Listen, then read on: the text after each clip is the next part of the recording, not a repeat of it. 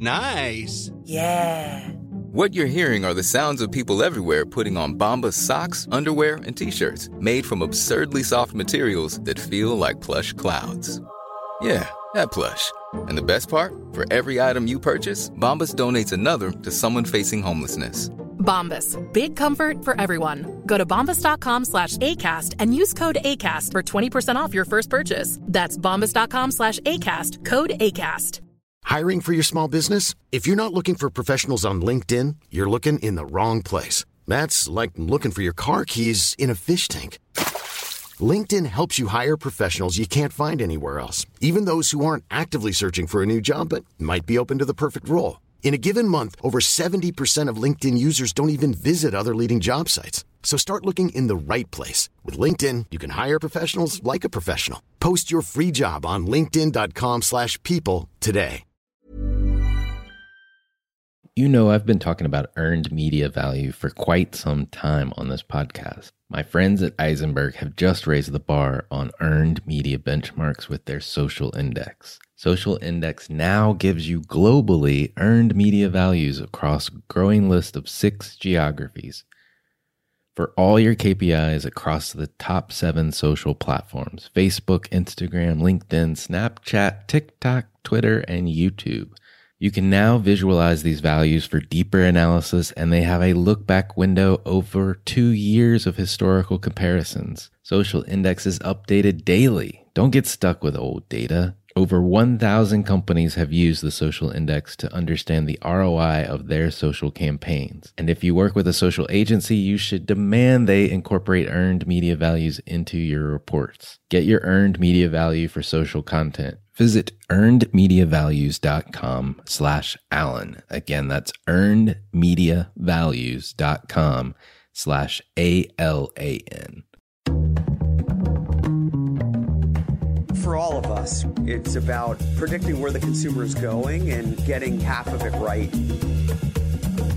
One of the things we want to do is create ads that don't suck. Embracing change creates great possibility. I'm Alan Hart, and this is Marketing Today. Today on the show, I've got Mauro Gatti.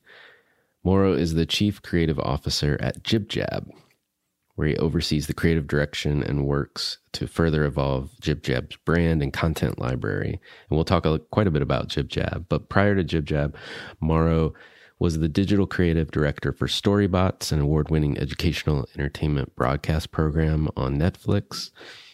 Before that, he was living in Italy and co-founded Mutato, a creative studio in Milan, and worked with a number of clients such as MTV, Nike, Disney, Diesel, Nickelodeon, Barilla, Vans, Red Bull, and Vogue, among others. And in the last couple of years, he's also launched The Happy Broadcast, a counter hate and fear culture project that features illustrated positive news from around the world. The project so far has gained an audience of more than 600,000 followers on social media. So on the show today, Mauro and I talk quite a bit about his love of creativity as a passion and what drives him and how he finds his own happiness. So I hope you enjoy this show with Mauro Gatti. Mauro, welcome to the show. Thank you so much for having me. So happy to be here. I'm happy to have you. And I'd love to start with where you grew up in Italy, because you definitely have an accent. So let's talk about where you came from. Yeah. So I grew up in Northern Italy, a small town. So I'm a country boy. And when you think at Italy, you know, usually people tend to paint Italy in broad strokes, you know. So, but Italy is divided in many regions, so many cultural varieties. And I come from the north. So when you think at north and south, I always say that the south is more like California and the north is more like New York. So the north is very industrialized, and even like weather-wise, it's not the best place to be. You know, it's like foggy, rainy, it's humid, it's cold, very cold in winter. So people tend to be very workaholic, you know. So I grew up in a family that was very focus on like working all the time. So especially my dad was like trying to teach me since I was a kid how to make a living for myself, which is weird when you're like, 10 or 11. So the funniest memory is that while, in Italy, we have a 3-month summer break, after the school year. And all my friends were like, out and about, riding bikes, playing football. But my dad, wanted to give me a lesson in like earning a living at that age. So he sent me to work in a butcher shop of one of my relatives. And so it was like an interesting summer for sure. And I had some money to buy a new bike, but I think it laid the foundation for me being vegan because the things that I saw that summer, I feel like they got like hatched into my brain and my eyes. So I feel like that I'm a workaholic, which is also like very different from the stereotypical image of like Italians, that love to party, enjoy. And I wish I could be that, but instead I work like 16 hours a day. Well, it's funny in many respects, like this story about the butcher shop and, potentially that setting you on your path to become vegan. I have many friends that I've met over the years that may have started a an hourly job working in fast food or something like that, or a restaurant in general, and never wanting to eat that food again. So, yeah, I don't know what that says about people, but I guess once you, so to speak, see the sausage made, maybe you don't want to eat the sausage. Yeah. I mean, I agree. And I know for sure that I have friends that have done the same thing and they love meat. So I feel like it hits people in different ways, Right. But I've always been like a huge animal lover and advocate. So for me, it was kind of a shock because, we're used in this time and age, you go to the supermarket, you buy a package and that's it. You don't see the whole process, but at 11, seeing the whole process was like, okay, so that nice sausage that I see in the store comes from this. Right. So, yeah. Yeah, that's funny.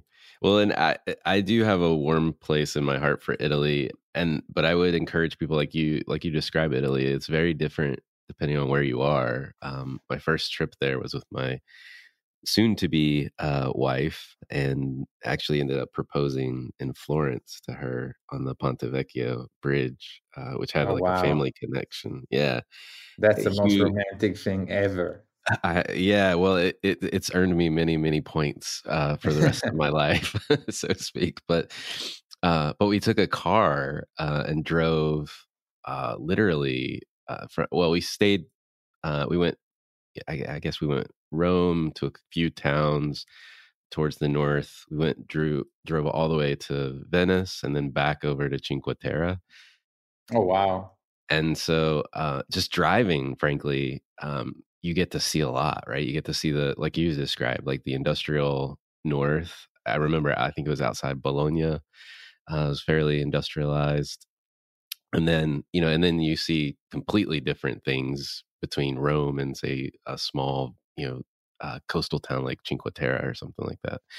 I mean, amazing. You just describe what's the best experience. I mean, if I have a suggestion, is usually like the best part of Italy, in my personal opinion, is like the drive between cities, because there are like so many hidden gems in terms of like food, monuments, landscape, buildings, art that is not as mainstream as the one in the big cities. Because, of course, I mean, Florence, Venice, Rome, Milan, I mean, beautiful cities that are worth visiting. But the cultural richness of Italy is also like in between those cities, it's pretty much everywhere. I mean, like the little town where I come from, was like one of the first Roman outposts in the north, because my town lays around like a river, which back in the days was the main source of like life. So I grew up, playing with my friends in between jobs, playing with my friends on like Roman ruins, you know, which is mind blowing because, growing up with that like variety, with that richness of history, you, at some point you're like numbed, you don't even recognize it. But especially moving here, you look back and you're like, oh my God, it's really like an old country, Italy. So driving around is a great way to like discover the real soul of Italy, which is far from the tourist traps that sometimes you find in big cities. Yeah, no, I agree. Well, we could talk all day about Italy, I'm sure. Let's talk a little bit about business and what was your path from those early days in Italy, growing up, to being now the chief creative officer at JibJab? Yeah, that's a good question. So you want me to start from the butcher gig, or you can start a little later if you want. Yeah. So I mean, I've always been fascinated by creativity, and there has just been like a moment in my life where I wanted to be a doctor. I think I was like a fan of the ER show on TV. So, and I was like, I just want to be a doctor. I just want to be like George Clooney. But, beside the little stint, I've always loved creativity. I feel like in the 80s, I'm 42. So again, I grew up in a time where there was no internet, nothing. So the TV was the main driver of what was design, commercial design, marketing in that age. And I feel like that the 80s was like a wild era when it comes to, advertising and creativity. So, and I was spending like, both my parents were like working, all day. Mm-hmm. So I was spending like a lot of time in front of the TV, and I always known that I wanted to work in that field. So yeah, I started to work in the creative field. I think I was 15 the first time that I did some like illustration for like CD-ROMs. So that was the real deal back in the days. Like CD-ROMs was the core business of many companies. Right. But then internet came. And by internet, I mean that like very slow modem-based, thing, which is very different from now. But then, yeah, I started to dip my toes into advertising. And then, I moved to, working for like major, companies and agencies. I worked for like MTV. I work for like, you name them, all the major advertising agencies in Italy, Europe. And I got to a point where I saw an opportunity of like creating like a 100% digital advertising agency, because most of the biggest agencies, they were still focused on traditional media, and digital was just like a little side on, when they were like talking to a client about the project. It was like, okay, put the majority of your budget in print, in TV, and then, a little bit on digital. But I was always like looking at the other side of the ocean here, and the US was already evolved in that sense. So I decided to create my agency and bet, on that decision.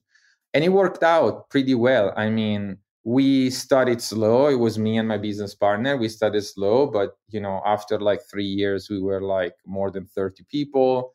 Then the iPhone, the first iPhone arrived, and even in that case, we wanted to jump on the train, as soon as possible. And so we were one of the first agencies in Italy to create apps.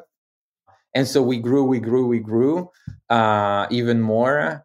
But at some point, you know, my creative soul felt trapped because I was more like managing the company, managing people. And so I told my business partner to, you know, try and sell the company, or like find like a partner to, you know, grow even more, or like give me the freedom to be, you know, like a chief creative officer. So just focusing on creativity. And eventually we sold the company to the De Agostini Group, which is the biggest, you know, European publishing group.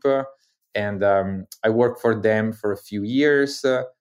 And then again, I decided that it was time for me to try something different, you know. Mm. So after a couple of years, I put my finger on the on like the world map, and I decided that California was like a good place, you know. After many years, like I was saying, in the fog and humidity. I just wanted to have like a pleasant, you know, all year long summer experience. And and I moved here, and I started working on this amazing kids show that is called like Ask the StoryBots, which is now like a Netflix original. But back in the days, it was like the early days of the project, and I was put in charge of, you know, the digital expansion of the project. After like a couple of years, you know, the show was like very successful.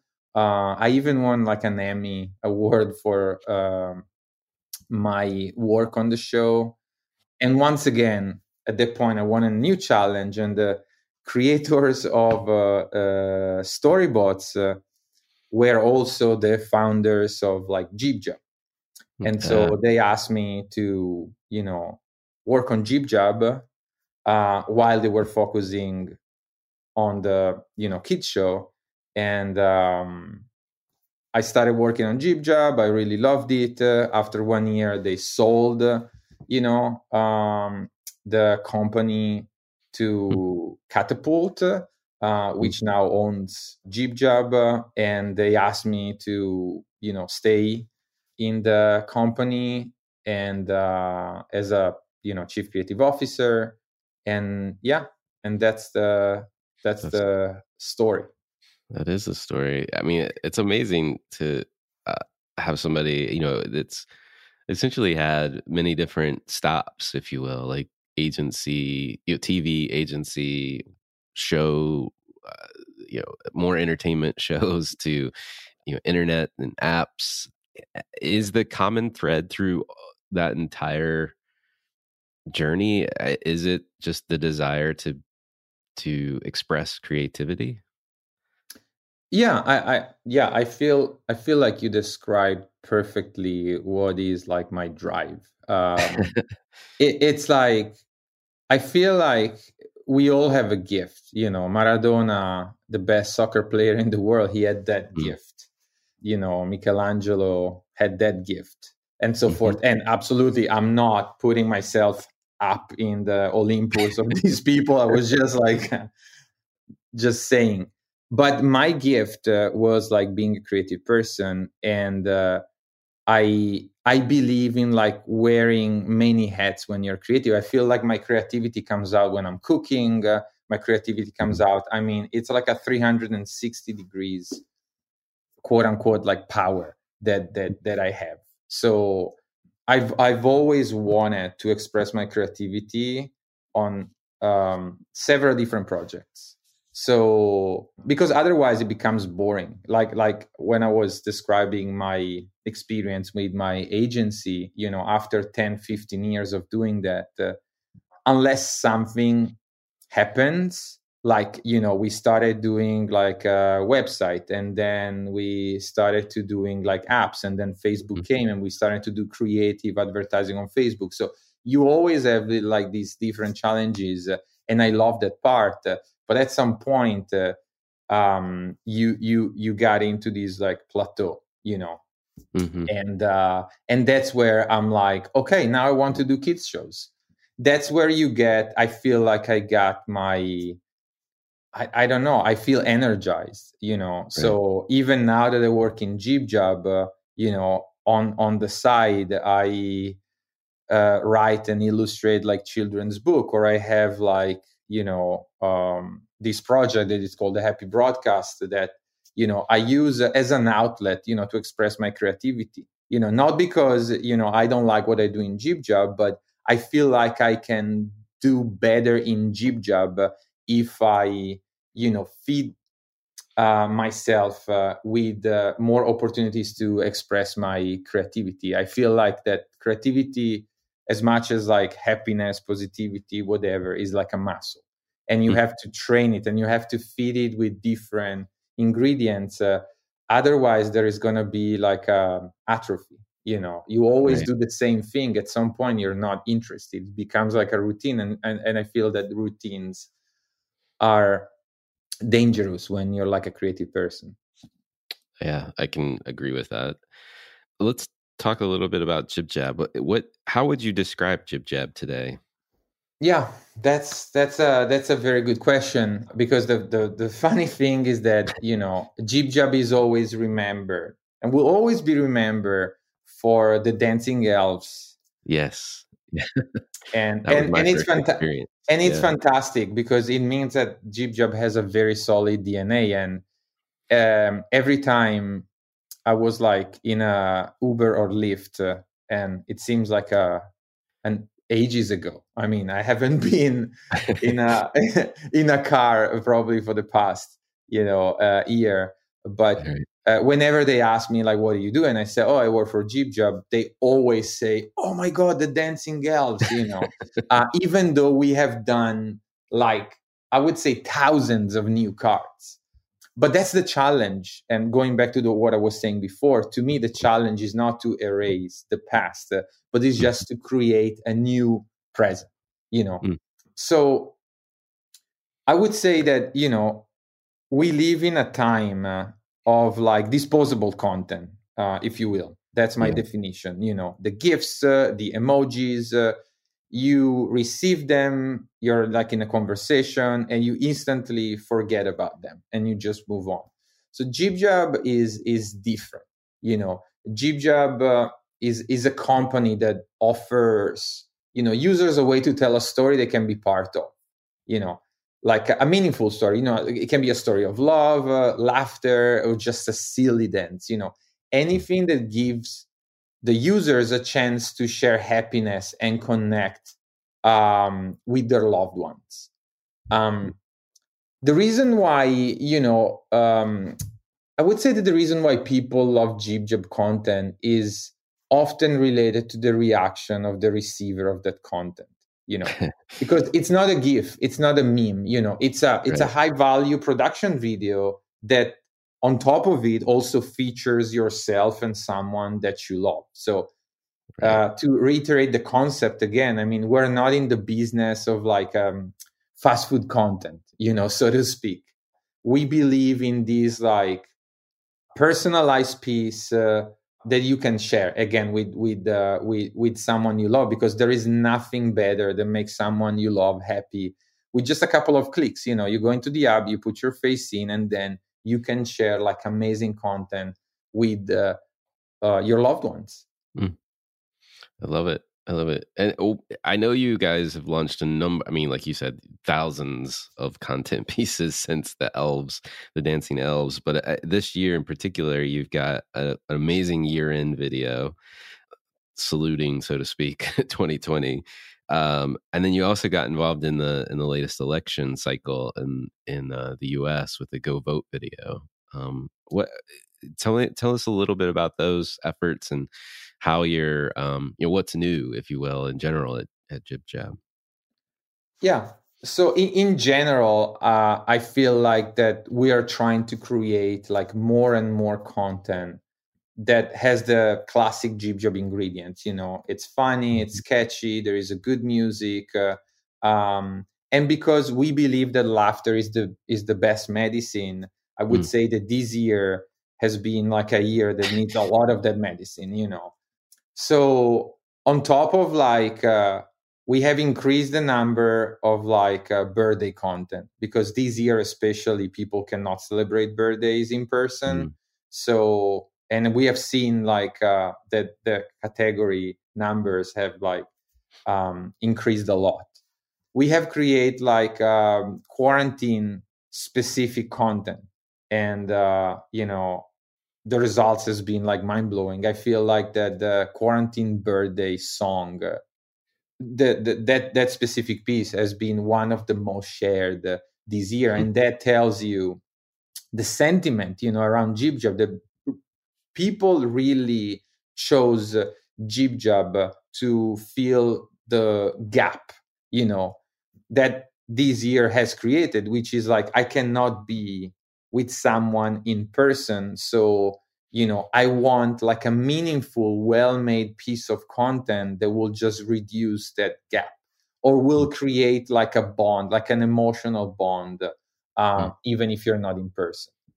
But we have also, for the first time in many years, decided to release a video for the election, for the past elections, and B, to release a video called ER in Review, which was a staple of JibJab back in the days, but this is the first time in 6 years. The last one was released in 2014, and what is ER in Review is just a quick montage, I was saying before, beautifully made, original song and all of that, that tells the good and bad things that happen in the year, but through a lens of humor and positivity.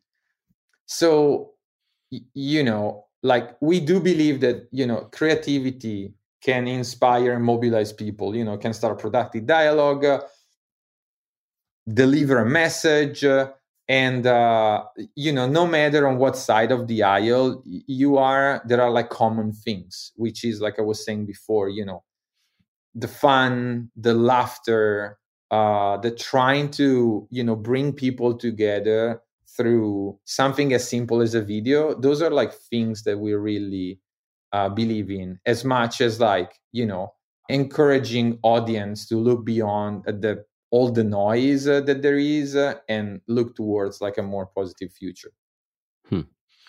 One of the things, you keep talking about humor and laughter is the best medicine. You mean, you can't help. And then I want to talk at some point about the Happy Broadcast project, but this notion of happiness or enjoyment is something that continues to come through in both your personal pursuits as well as JibJab as a business. What does it mean to you to be happy? How do you think about happiness? Wow, this is a profound question. I hope I'll give you a profound answer.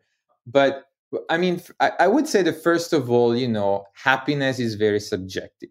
Mm-hmm. Going back to the marketing commercials that I was saying before, companies that sell product tends to tell you that we share, a common idea of happiness, or happiness is this thing or that thing. So I believe that happiness is very subjective. There is a common foundation, and that's where, going back to JibJab, that's what we're trying to do. We're trying to distill the basic elements of what makes people happy, and then put your face in it and create a video that you can share. To me personally, happiness means try to use my creativity. First of all, is working. Working makes me very happy. Exercise, my creativity, having the opportunity of being creative is already a huge win for me. But what makes me even more happy is use my creativity to bring happiness to people. And it doesn't matter if it's one person or a billion. JibJab serves 1.3 million active subscribers, which is already amazing for me, just to create a piece of content that will be seen by that many eyes. But in general, for me, it's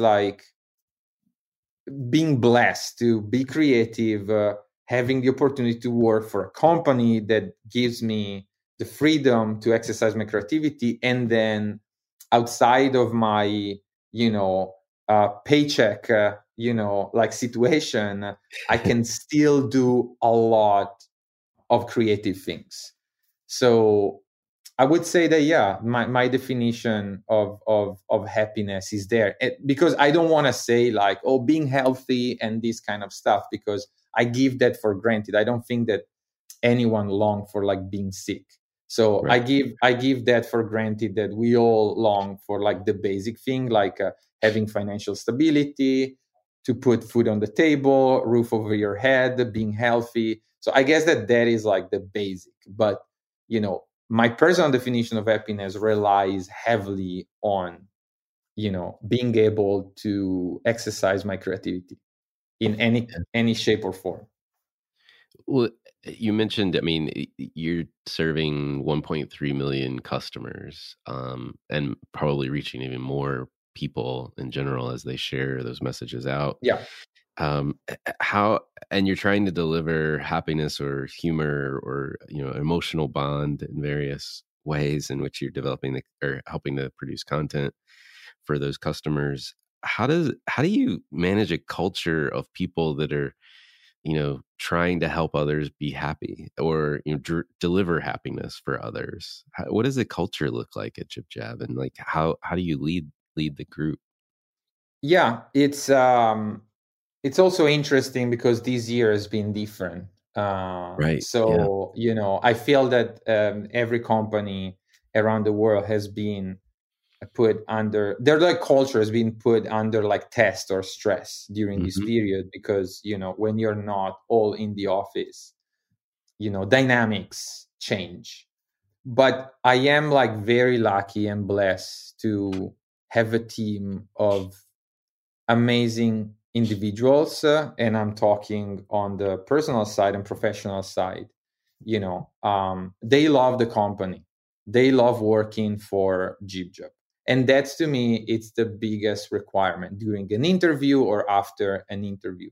Because as a manager, I've always hated the notion of like motivating people. I do not believe in motivation. I mean, basic motivation, yes, but I don't want to spend my days trying to motivate people. My only goal in JibJab, because people working with me are already motivated. They want to make content to make people happy. That's the motto of the company. We want to make people happy every day. I'm Sandra, and I'm just the professional your small business was looking for. But you didn't hire me because you didn't use LinkedIn Jobs. LinkedIn has professionals you can't find anywhere else, including those who aren't actively looking for a new job, but might be open to the perfect role, like me. In a given month, over 70% of LinkedIn users don't visit other leading job sites. So if you're not looking on LinkedIn, you'll miss out on great candidates like Sandra. Start hiring professionals like a professional. Post your free job on linkedin.com/people today. Since 2013, Bombas has donated over 100 million socks, underwear, and T-shirts to those facing homelessness. If we counted those on air, this ad would last over 1,157 days. But if we counted the time it takes to make a donation possible, it would take just a few clicks. Because every time you make a purchase, Bombas donates an item to someone who needs it. Go to bombas.com/ACAST and use code ACAST for 20% off your first purchase. That's bombas.com/ACAST, code ACAST. So they're like motivated by that. What I try to offer is just a vision.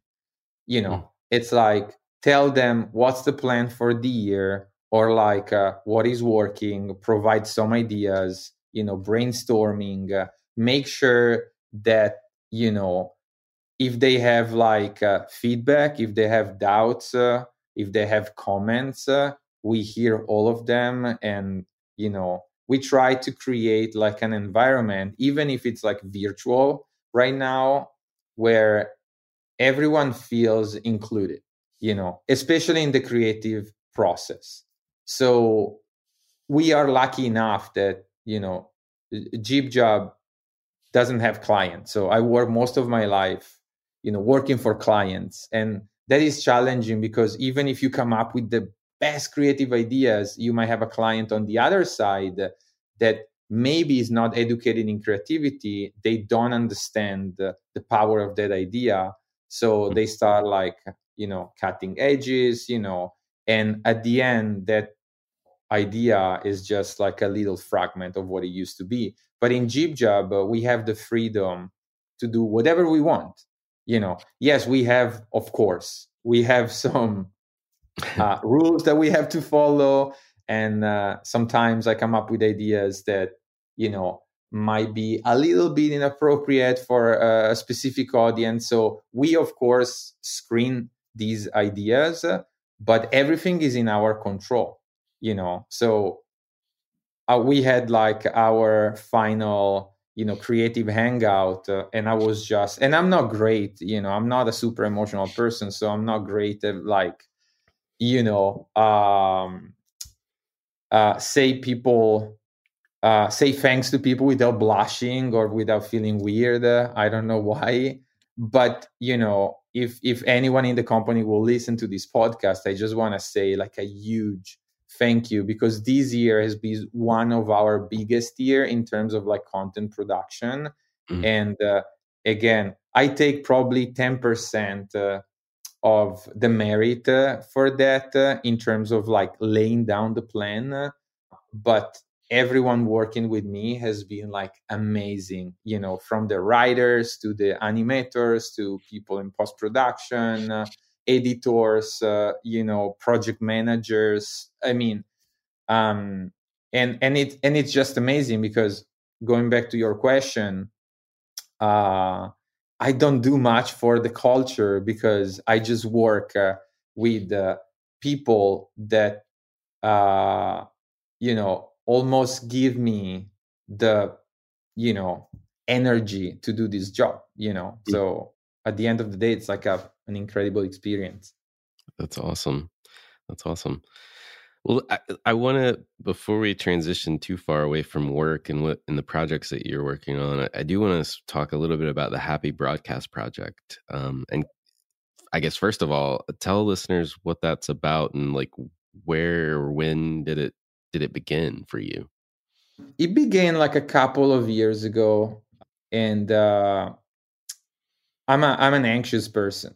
We're just recording the voice, but if we were in video, I will be sweating, blushing, clammy hands and all of that, because I, these kind of conversations, or when I have to speak, maybe because I'm speaking a different language from, Italian, or, I have to open up about personal stuff. So I'm a very anxious person, but one of the things that I realized at some point was giving me a lot of anxiety was the news, the constant barrage of, bad news, fear-mongering headlines, all of that, Mm-hmm. We live in a time and age of push notifications, that comes from every single screen in our life, on your wrist, your smartphone, your tablet, your TV, your computer. So we're often bombarded by those, headlines. And once I realized that there was a big, was the culprit for the majority of my anxiety, my first reaction was okay, I'm going to mute all the push notifications. But I was it doesn't feel right, just ignoring the bad things in the world is very dangerous, because the only way we can prevent them from happening again is knowing that they exist, acknowledging their existence. So my second step was okay, as a creative person, what can I do? And that's where the Happy Broadcast started, because I was okay, I'm going to go and find the positive news, because I was sure, 100% sure, that there are positive news. There are good stuff that are reported, but because bad news sell more, to use a metaphor of a newspaper, the bad news are always in the cover, and the good news are page 60. In a little, box at the end of the page. So my idea was like, okay, I'm going to take these, good news that are like hidden and give them like some space in a format that works in this like social media world. So I started to collect these news. I do an illustration, very basic illustration, like a positive news headline, bright colors as a background. And I started to post them just to give people this combination of like hope, inspiration, action. I do not believe in just hope per se. I just feel like that see and hope that someone will change the world is not like the right attitude. We should all feel like that we have to be part of like something, that we have to do a little bit to change. But sometimes we lack the inspiration because we just hear like, oh, climate change, the world is going to end in 5 years. And that thing like make you helpless and somehow paralyzes you because you're like, okay, that's it. What can I do? I'm just an average Joe sitting in my house, going maybe from paycheck to paycheck. I'm not like a billionaire that can save this world. But so the Happy Broadcast has always meant to me to be like a place where people get inspired by the action of like common people that one day decided to stand up and do something. Even like, there is this like old woman that, started to collect trash on the, this beach that was like close to her house. And after like 3 years, she collected so much garbage and she cleaned the whole thing, or a guy started to plant like one tree a day. And after like many years, she planted like a forest. And it was just people that was like fed up to wait for someone to do something. So even tossing a bottle in the blue bin can have incredible effects if you keep doing it. So yeah, that's basically, that was the Happy Broadcast. It's like basically illustrated good news. I started the project and I feel like it clicked somehow. And, it went from like a handful of followers, my friends that usually support me. Now it's like reaching like 600,000 followers. Wow. And so it's like a large audience. I just it just turned into a book that anyone can buy. So go buy it. And it really helped me as much as I think help other people. It made me a more motivated person to do something. It made me a more hopeful person than I was before. So when people tell me, thank you for doing that, I'm like, I'm really grateful that I can help people. But, selfishly, there is also a reason that I want it for myself. It started as something to help me and it still is. I love it. I love it. And you can find it. Obviously, we'll link to the website, which takes you to Instagram and many other social feeds, and as well as we'll link to the book as well. It's a great gift, I think, given coming out of a year that's pretty hard on everyone. It's a nice uplifting gift to give. Thank you. One last question, and then I promise I'm going to switch gears, and we'll do our normal questions we do at the end of every podcast. But I have a question about children's books, because you got into children's books as well, and I've thought about this myself, which is kind of an odd transition. But I'm curious what your experience has been making children's books. I think it's been like a great experience, but as any experience has been filled with, self-doubts, with like also learning about the market. It's a very, very, very crowded market. I mean, yeah, I don't remember the specific numbers, but the number of like children's books published every year is just like mind blowing. But like I said before, you know, I do things because I want to do them and I have to do them. I never do them, especially now, right, because I want them to be, it's like the Happy Broadcast, you know, I never started it because I want it to be big. If it happens, it happens. Otherwise, for me, it's just another, you know, avenue to express my creativity. So growing up, I've always been fascinated by children's books. But, you know, I feel like that the best way of expressing your creativity or what you want to say is to talk about something that you care about. Mm-hmm. You know, that's the only way you can be genuine and your passion can come through. So I try to come up with stories about things that I love. So my first book that I co-wrote with a friend, Scott, which, by the way, is like the amazing writer also behind Scott Emmons is the amazing writer also behind the JibJab Earring Review this year. So I co-wrote this book with him. So I wrote the first draft, but again, because of my patchy English, I needed someone to put it in rhyme, and he's like great for that, very talented writer. So, and it was a book about a vampire that has like a meat diet, you know, because it's a vampire, you know, vampires feed on blood. So I was like, okay, so he's only eating meat. And once again, we go back to the butcher shop experience. See, everything is connected. Yeah. But, you know, at some point he becomes bloated, he becomes like sleepy. So he wants to try and do something, you know, different.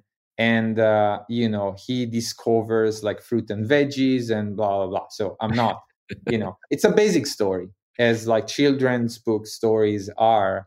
But, you know, it talks about something that I care about. And if it influences one family or one little, you know, human to switch their diet or add more variety, I accomplish my goal. And the other books are the same. You know, I love ping pong, which is weird, but I love ping pong. So the second book was about ping versus pong, which is like two brothers that play ping pong and they're like the best in the world. But at the end, they have to compete, you know, because they're the best. So comes the moment where they have to, you know, play against each other. And so the book wants to teach kids on how to deal with, you know, losing a game or like losing something in life, you know, and how to deal with that. And the third book was about, you know, animals and fruit combined to create like funny visual and puns and so forth, you know, and I have like many other like books that I write when I have the idea. So, but it's never about, again, becoming the New York Times. Right. I mean, if it happens, I'll be happy. But it's always about like doing something just to, you know, do it and see it like happen and published. I love that. Well, we'll see if I ever get off of the sidelines and put pen to paper. But similar passions, like focusing on things that I just would like to see, you know, in a book for someone versus just trying to make a commercial success of it. So we'll see. Just do it. Yeah. I mean, big supporter. Yeah. Just do it. Cool. Well, let's switch gears a little bit. We've talked a lot, and we may have already covered the answer to this question, but this is my favorite question to ask everyone that comes on the show is, has there been an experience of your past that defines or makes up who you are today? That's a very, very good question. And I feel like that, you know, my life, you know, revolves around, you know, if it's not clear by now, I mean, my life evolves around, you know, creativity. Yeah. So I would say that, you know, the experiences of the past that make me who I am today are like failing and find a way to, you know, find the motivation to continue. Because everything that I've said, all these like quote unquote success that I had in my life is just the result of like persevering on doing what you love to the point where like it becomes a little bit of a healthy obsession, you know. And I'll say once again, you know, I do not put myself in the Olympus with these people, but, you know, when you look at the life of like Einstein, for instance, you see that they were like obsessed, not with like celebrity status, not with this and that. They just had the urge of keep doing, keep trying to do what they wanted to do. But their life, as much as everyone, has been filled with like rejection, failure, self-doubt, and so forth. So what made me who I am today is once again, like these like constant process of like doing, despite, you know, facing critique, despite facing rejection, despite, you know, like I was saying before, you do a lot of projects that they don't go anywhere, you know, but back in the days, it was taking a toll on me, you know. But, you know, growing up, you learn what are your priorities, what you really want to do, what you want your legacy to be. And, you know, you just try to stay, you know, focused. I love that. Well, if you were starting all over again, what advice would you give your younger self? Yeah, I would say exactly what I was trying to say before, which is like, you know, as a young self, I was like filled, and young self, I could not just like in my 20s, even like a few years ago, you know, you have to challenge these feelings of like envy when you see other people succeed. When you see other people like achieving something that you haven't been able to achieve, but you think you deserve that more than other people. And it's a very common thing, you know, that happens to creative people. And one of the things that I always liked about myself, that I'm not ashamed to talk about my feelings, which is something that men are usually shunned about it, you know. We should always portray ourselves as like super strong. We have no emotions.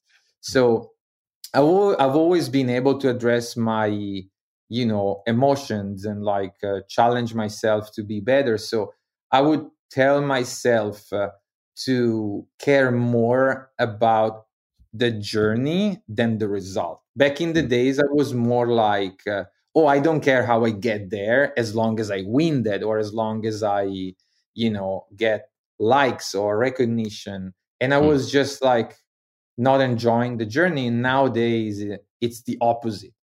I just want to have a ball while I'm doing things, you know, rather than focusing on, you know, the outcome of a project.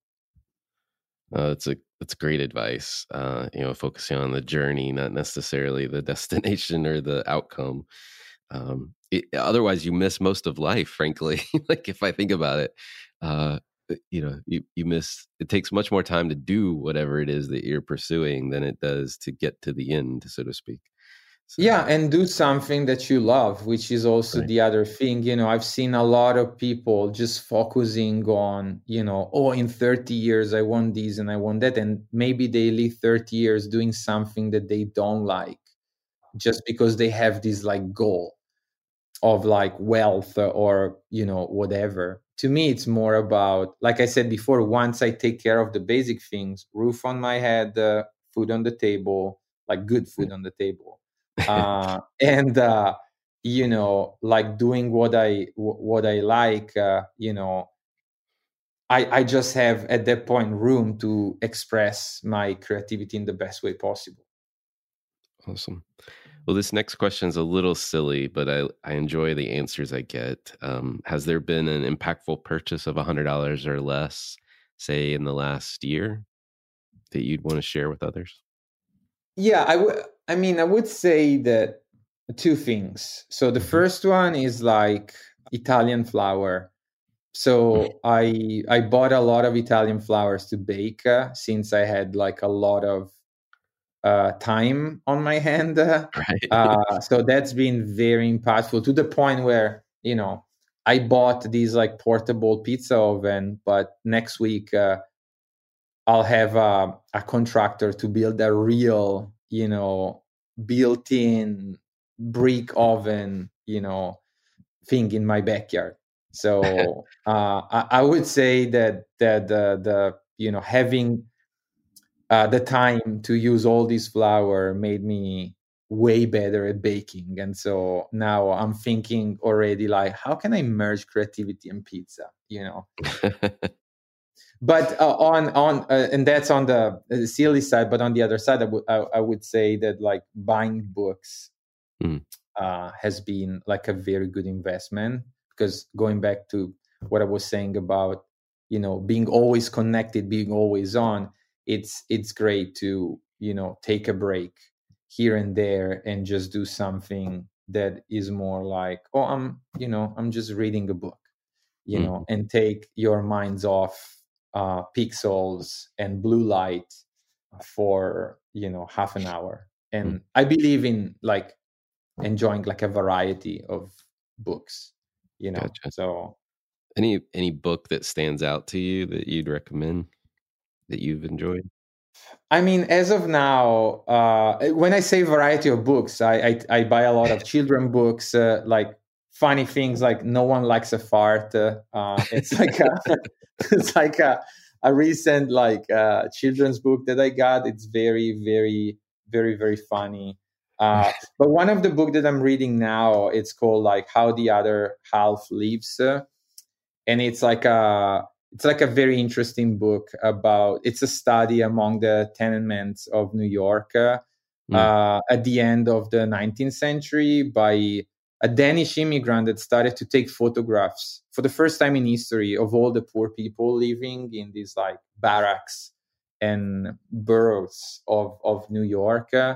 And he's quoted for being one of the first people that created this like social journalism. But it's very, very interesting because, you know, I'm Italian. And so a lot of my people, you know, lived in New York, and it was responsible for like building New York back in the day. So it really paints like a scary, but also amazing picture of, you know, how people manage to survive in the city. So it's very, very interesting. So like I was saying before, you know, you have to find that variety of like topics also in these things, because I don't know, it gives a lot of like different inputs, you know, it feeds creativity, you know, so you go from farts to, you know, social journalism in a heartbeat. But I feel like it gives me that variety. Yeah, no, I love the variety. Well, I have two last questions for you. More on like a marketing front, since typically that's what we're talking about on this show. One is, you know, I guess the first question is, are there any brands or companies or causes that you follow you think other people should be taking notice of?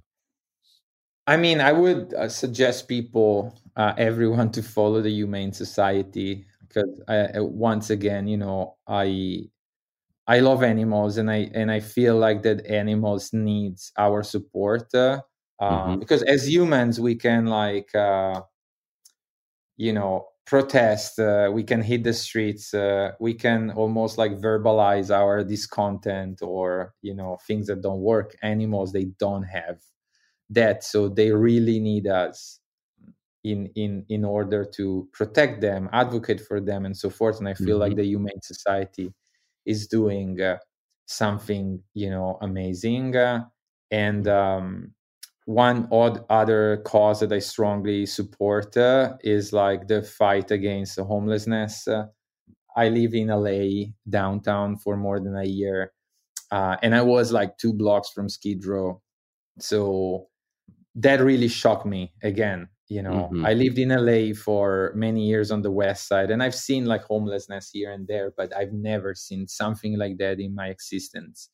So there are like many organizations that, you know, work on helping the homeless population in LA. But I always support these organizations. It's called like Beauty to the Streets.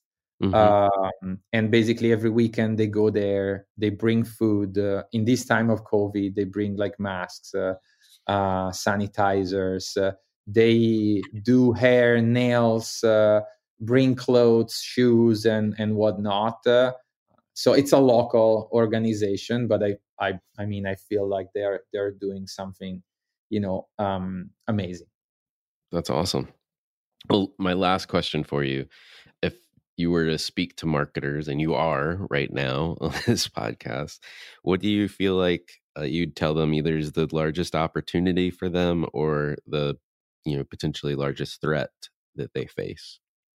Great question. So I'm not a marketer per se, you know, but I would say that based on my experience of like decades of working with like marketing people, yeah, and I've seen the evolution of marketing, to be honest. I mean, mm-hmm. I feel like marketing for like decades has, the rules of marketing have been the same, but social media disrupted all these rules. And in recent years, we have, even in social media, I feel like that there has been like a lot of mistakes in the beginning. But I go back to what I was saying in the beginning. You know, I feel like, you know, honesty is an amazing value when you talk about your products. Like, I feel like that this idea of like aspirational marketing to me feels very stale and dishonest in terms of like, you know, portraying an image, you know, selling a product using like a stereotypical, you know, character doesn't work anymore. I feel like that talking, including the majority of your audience into the conversation, portraying a real image of who the real people are in this world is the best thing, which is something that we try to do in JibJab. And we haven't accomplished that yet.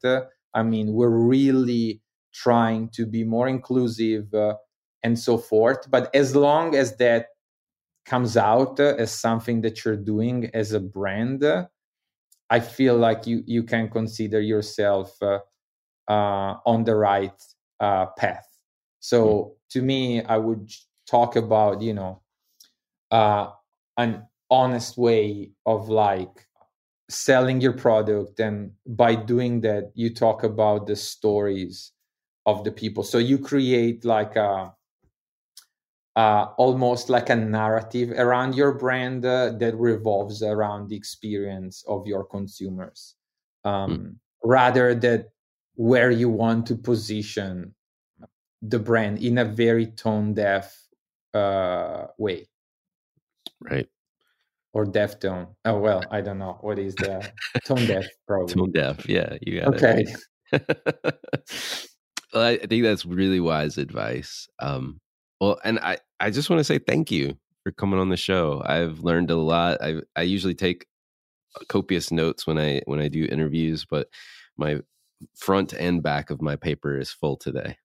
So. Well, thank you so much. I mean, it was like I say, I seldom, very seldom agree on doing this kind of stuff, but we had a very nice conversation, and thank you so much. I mean, all the questions were like great. I mean, talking a little bit about my home country, or like even going in depth about talking about, you know, JibJab creativity, giving space to talk about the Happy Broadcast. I really, really, really appreciate it. Oh, thank you. Thank you. Hi, it's Alan again. Marketing Today was created and produced by me.